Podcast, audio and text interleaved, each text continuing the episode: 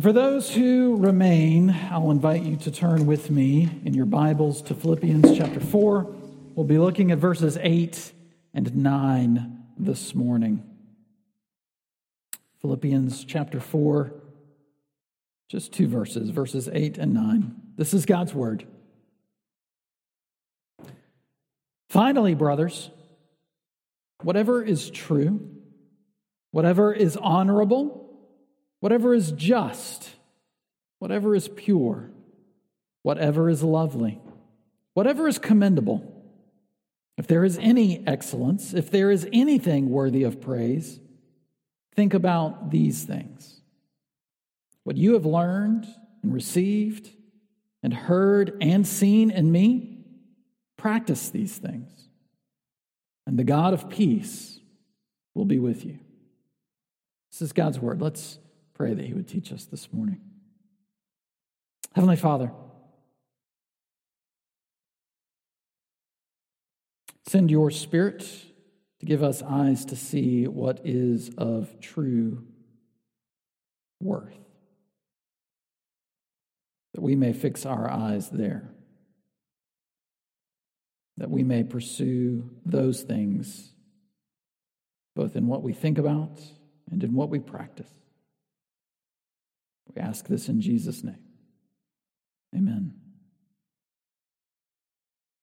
So, how do you know that something is worth it? Right? How do you make the calculation?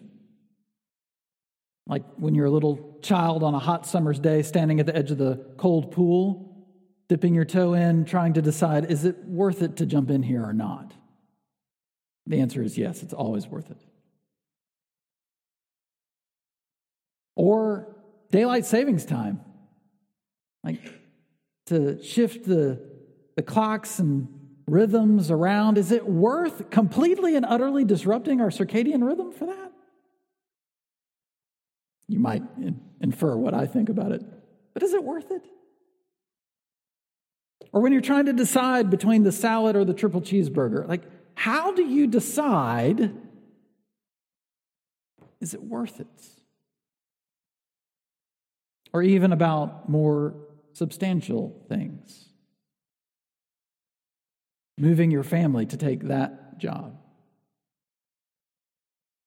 pursuing a relationship with that person, entering into conflict about that issue. Is it worth it? How do you discern? Is it worth it?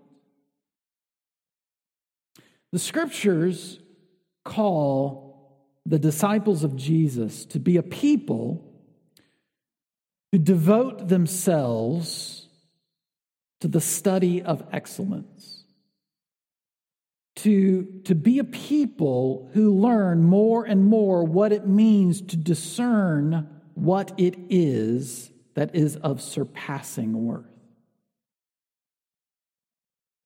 How do we do that?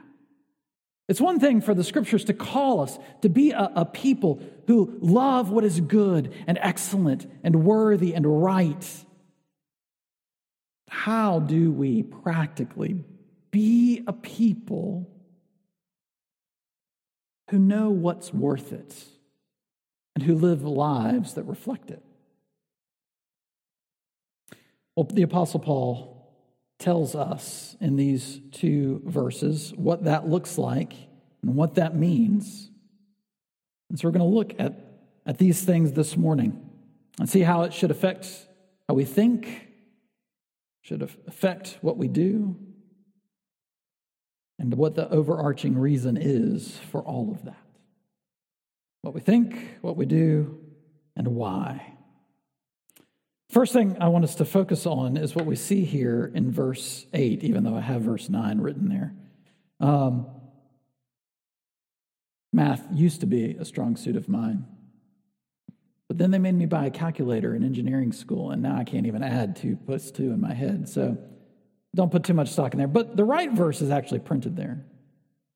The apostle calls us to think about whatever is true, honorable, just, pure, lovely, commendable, and worthy of praise.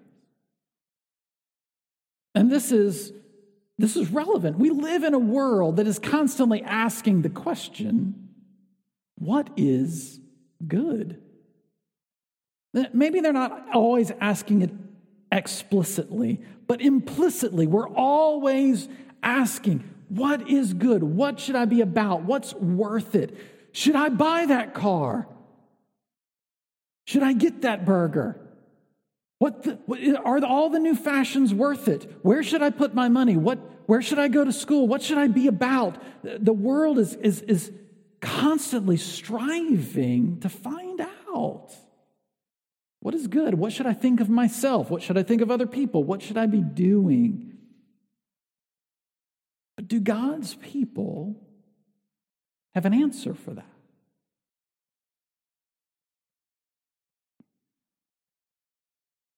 Paul, here enlisting these words, sometimes he employs all sorts of words to show us the different categories of things. But he's not doing that here. Uh, we could spend some time discerning what the difference is between things that are true, honorable, just, pure, lovely, commendable, excellent, or worthy of praise. That would not be a good use of time. Paul's not giving us here types and categories of what is good saying, Look out there. The whole world is full of good.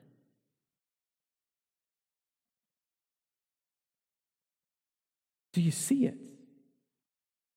Do you have eyes to see the things that are true and honorable and just and pure and lovely and commendable, excellent and worthy of praise?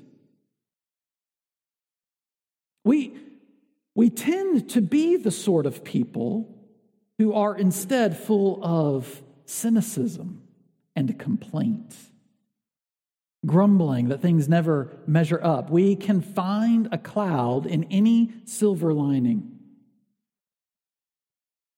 Always critiquing, always complaining, always grumbling. And Paul here is challenging the Philippians who are under no small amount of oppression and trouble and conflict to look out and see there is good to behold and pursue. Why is that? God made it that way. God made this world good. And though sin has entered in and brought corruption and misery and rebellion and wickedness, it has not taken away from the goodness of what God has made. But sometimes we're afraid to dive in and look and see. And sometimes and Christians can be the worst offenders about this. We we have no idea what to do with the topic of sex. We hide from it, we create artificial purity cultures, and, and we just we don't even want to, deal with it. Run, flee, hide. And we don't know what it means to wrestle with something that God has made that is in its right and proper context, good and wondrous.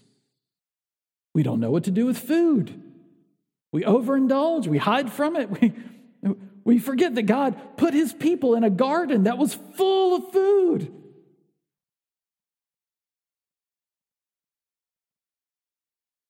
Human body is so resilient, a wonder. All of creation, from the, the stars and the farthest heavens to, to the molecules in a leaf.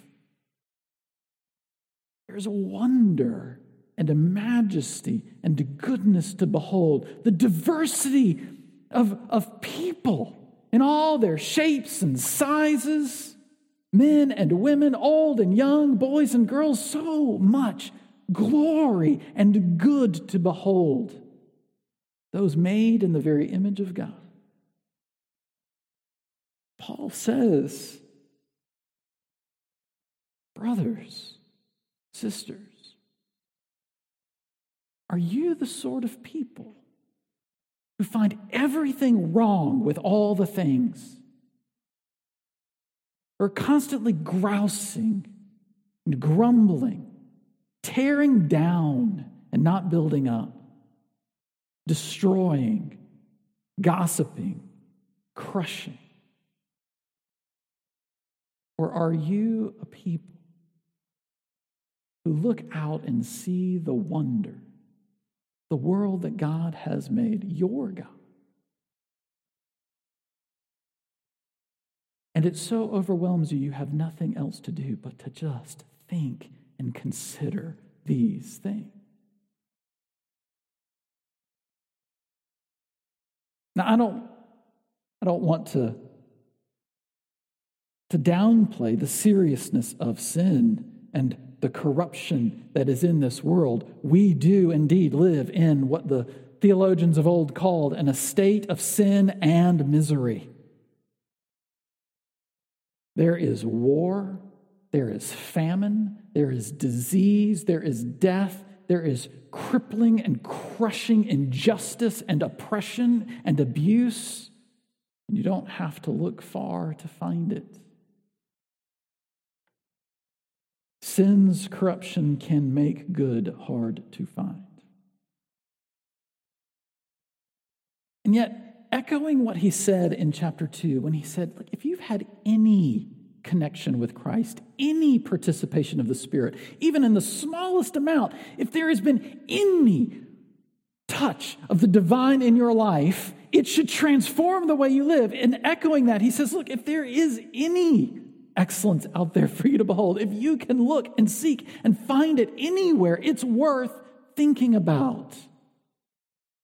It may be hard to see sometimes, it may be hard to find but it's there.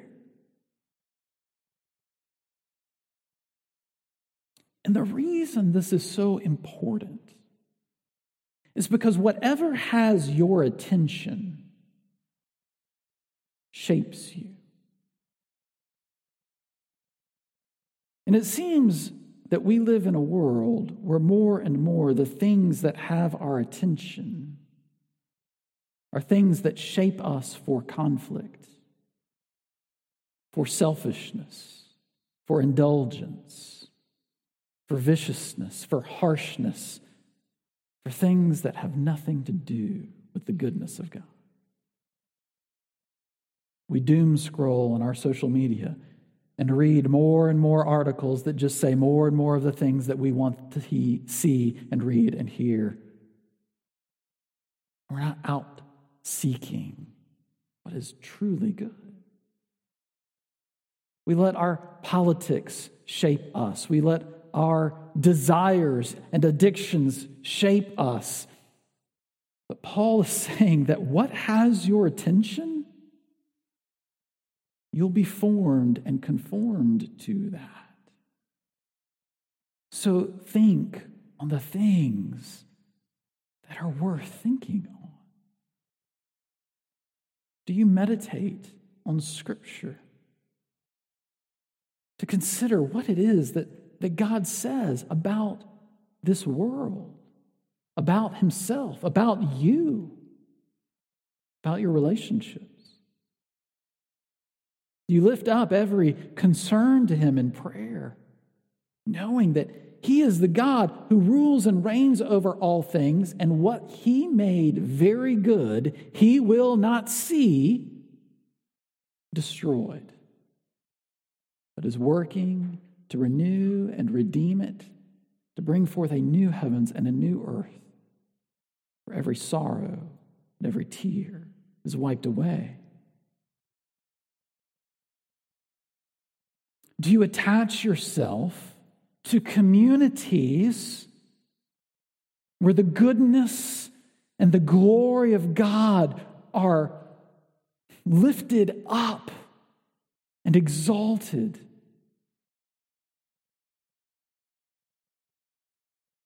Do we encourage one another in our fellowship to hold fast to what is good, to not be overcome by evil?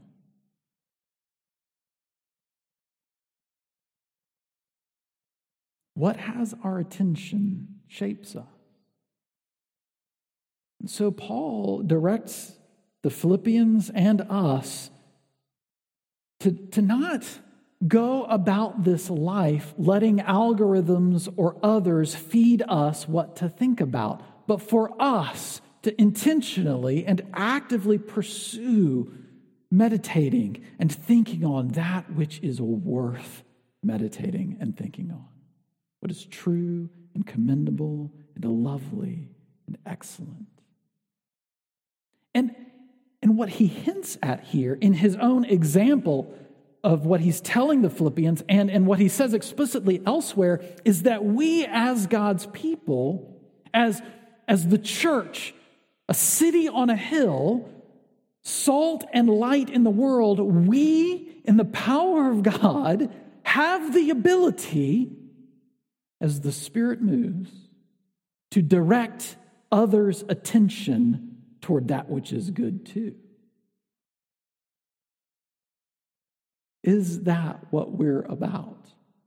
Even when we are talking with the most wicked of sinners,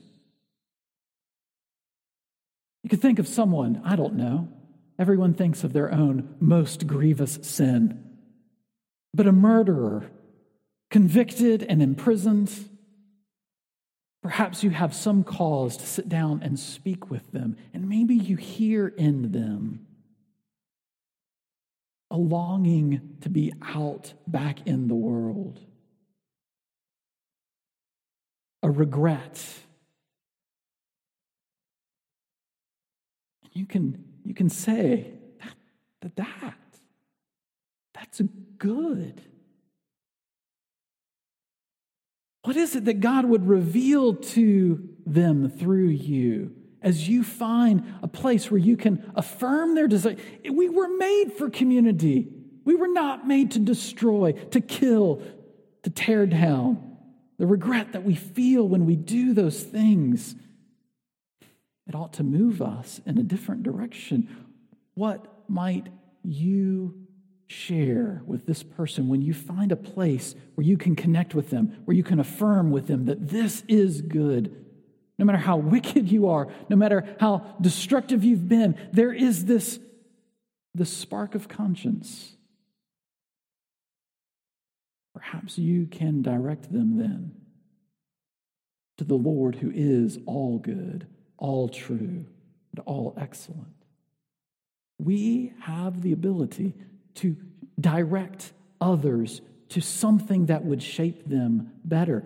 And it's not just in our witness out there in the world. We do this every day in all of the relationships around us. Husbands and wives, your words to your spouse have the power to, to shape them because when you speak, you direct their attention to something.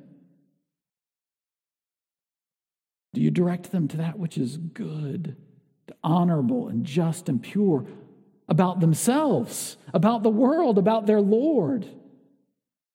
Or do you tear down and grumble and criticize and destroy? Parents and children, it's the same. Coworkers, friends, and neighbors, what has our attention shapes us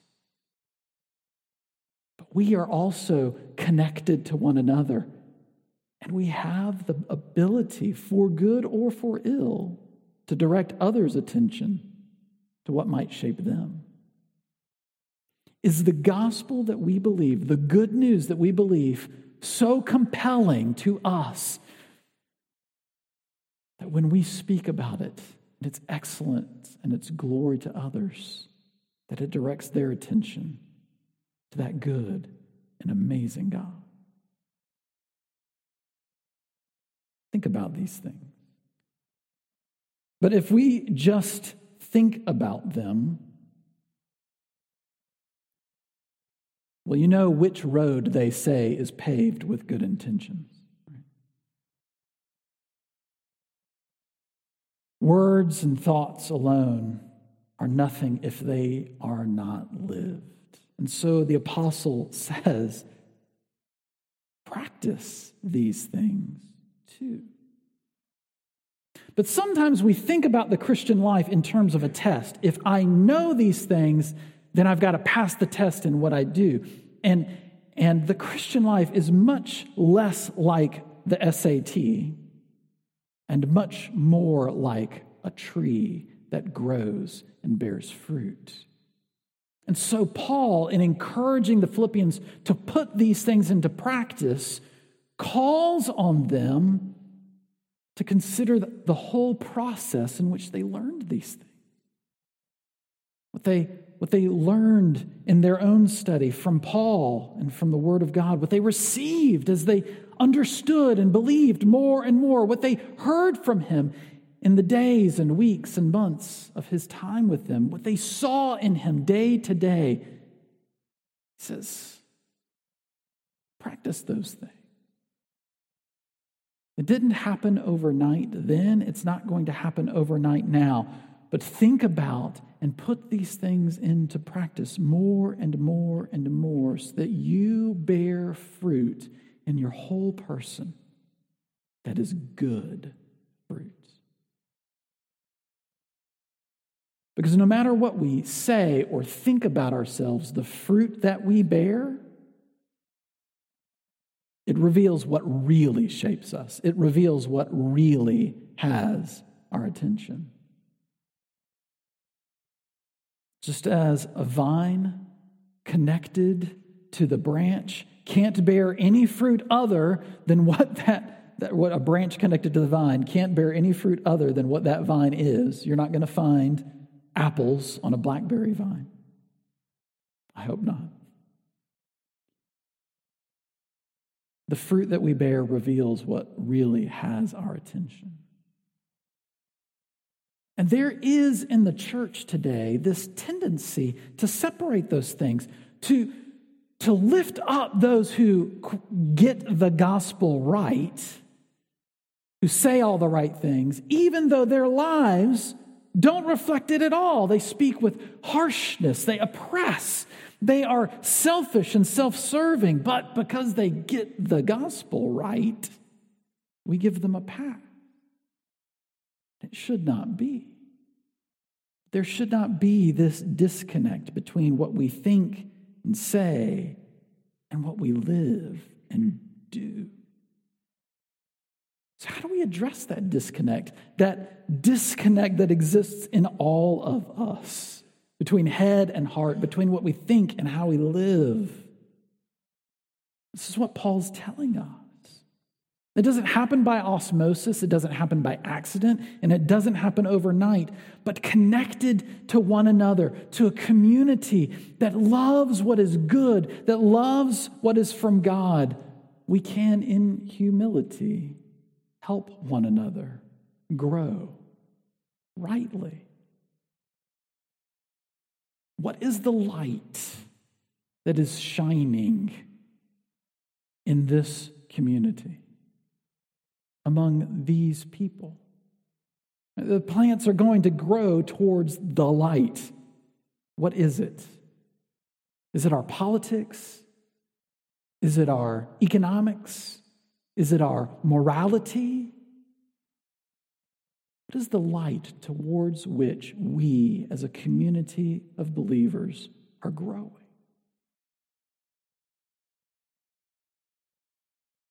What Paul says here at the end tells us that we ought to be a place where the God of peace is with us.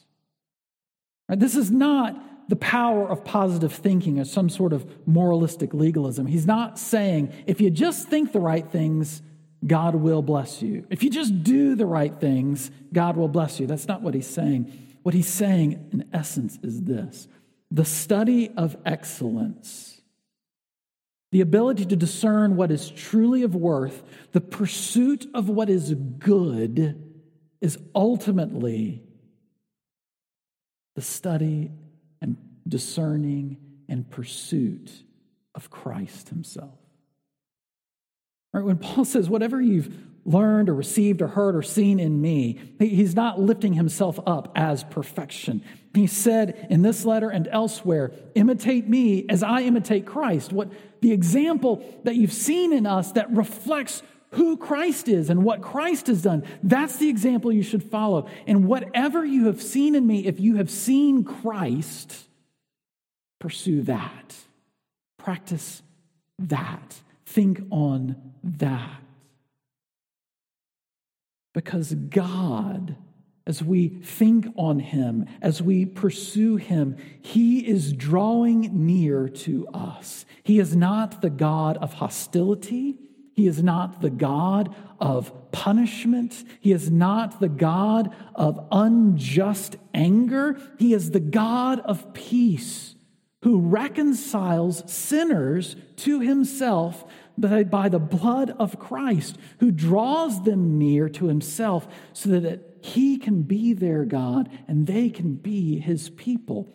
And so Paul is saying that when we think on him, that when we live after Him, our God, who is the God of peace, He draws near to us and is with us.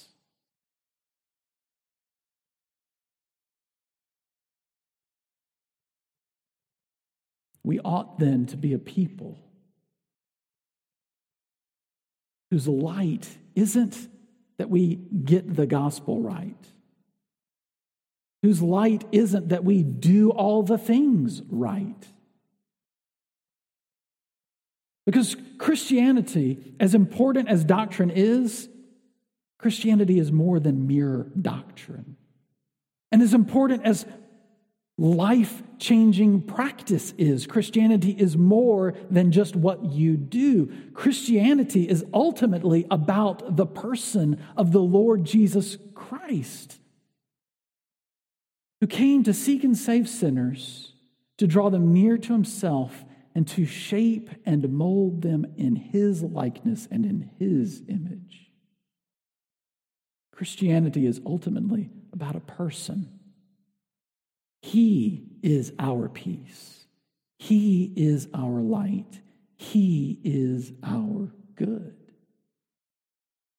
And to think about Him and to practice what he calls us to do and to be is to make ourselves apprentices to Jesus, that we might be shaped in his likeness and in his image.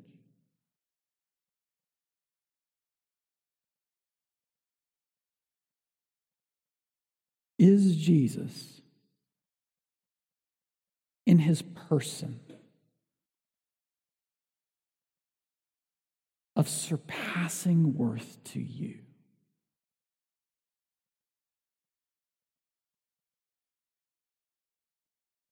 Have you grown bored with him? Have you become dismayed at the, the path he's calling you to walk? Are you too distracted to be still and know who He is.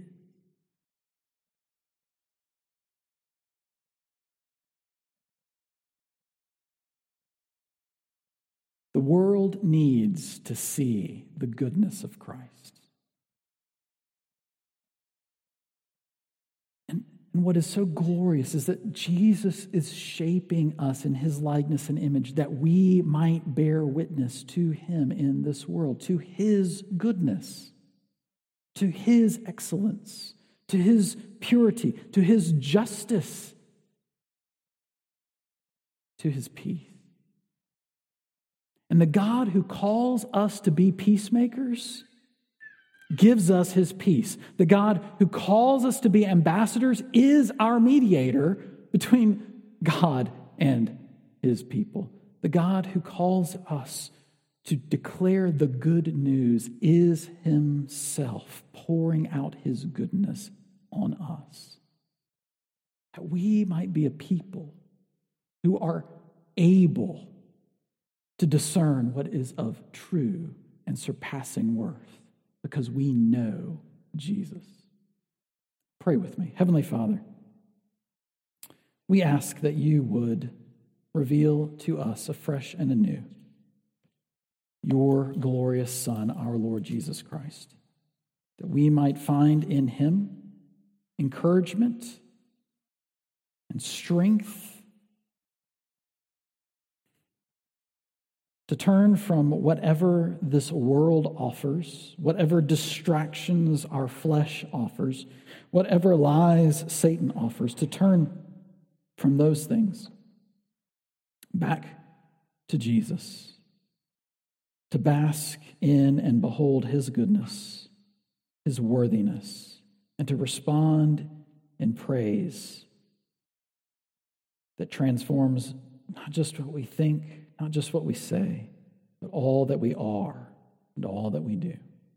We ask that you would do this for your glory. In the name of Jesus, amen.